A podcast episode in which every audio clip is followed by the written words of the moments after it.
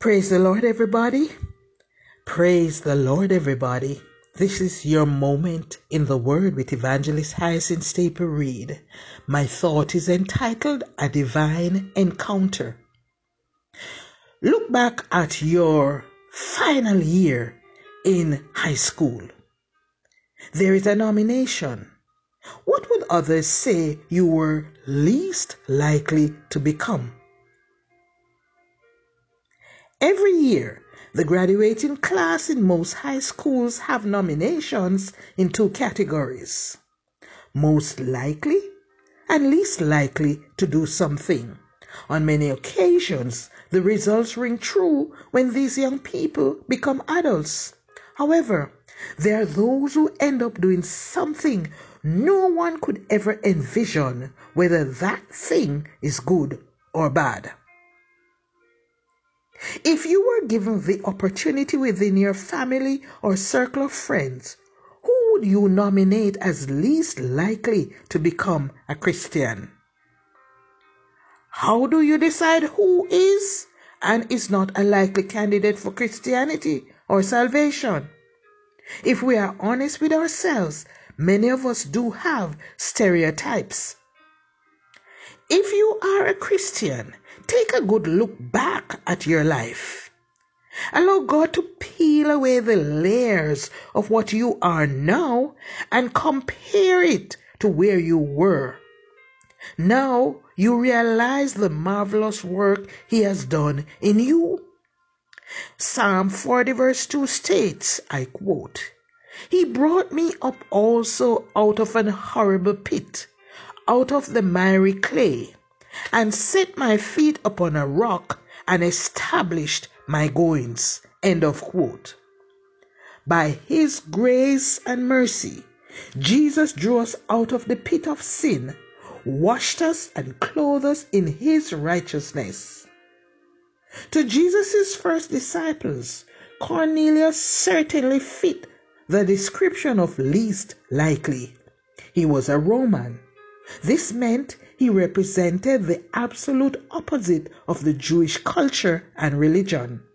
A good Jew, therefore, would never enter the home of a Roman, let alone have a meal with him. In addition, Cornelius was a centurion, an officer in the Roman army, which all good Jews resented. And although Peter was only a Jewish fisherman, he would never expect someone like Cornelius to become a Christian. However, God does not operate like men do. He does not separate people through religion, race, or creed. Had it not been a deliberate act from the Almighty God, Peter and Cornelius's paths would not have crossed since they were on two opposite sides of the divide. But look at God.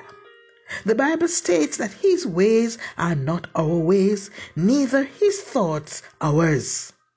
Cornelius's meeting Peter was not a chance encounter.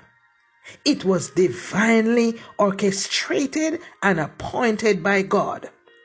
You see, Peter was the apostle who was entrusted with the keys to the kingdom of heaven as recorded in St. Matthew 16, verse 19.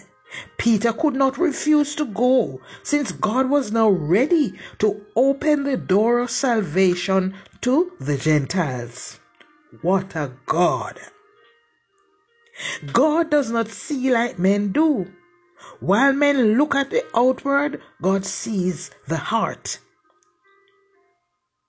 Cornelius, the Roman soldier, may not be a likely candidate for salvation, but as a man, he was. He was doing what any good Christian would do even before he received salvation. He gave generously to the poor, prayed often, and actively sought God. It was an angel who instructed him to send for Peter, who would tell him how to be saved. Peter also had a vision of heaven opening and a vessel descended onto him, as it were a great sheet. It had all manner of beasts and creeping things and fowls of the air. Then the voice instructed him to get up, kill, and eat. Peter was defiant, stating he had never eaten anything common nor unclean. God told him that he should not call what he had cleansed common or unclean. After Peter's encounter, the men came from Cornelius's house. Peter went to Cornelius's house because the Lord told him to. After his arrival at Cornelius's house, they both recounted their encounters. Peter preached the gospel to Cornelius, his friends, and family. While Peter was speaking, the Holy Ghost fell on all them which heard the word. They were baptized according to Acts 10, verses 47 and 48, in the name of the Lord Jesus. My friends, if you have not received salvation, do you see yourself as an unlikely candidate? Just know, God knows the longing that you have tucked away in your heart. God has His eyes on you. He wants to offer you the best gift you could ever receive that is salvation. Want to know what to do? You need to repent of your sins. Be baptized in the name of Jesus Christ for the remission of sins and receive the baptism of the Holy Ghost according to Acts 2, verse 38. My friend, you are on God's mind. Even when He was on the cross, He was thinking of you. I pray you will have that divine encounter with the Lord today. Let's pray. Lord, there are many men today who are like Cornelius. They help the poor, they pray often, and they read the Word of God.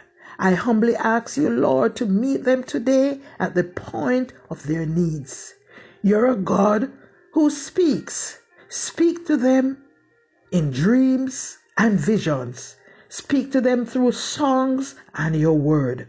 Open their eyes and bring revelation so that they will accept you as Lord and Savior. Bring about a divine encounter with someone who will point them to you. In Jesus' name we pray. Amen. God bless you. Do have a wonderful day.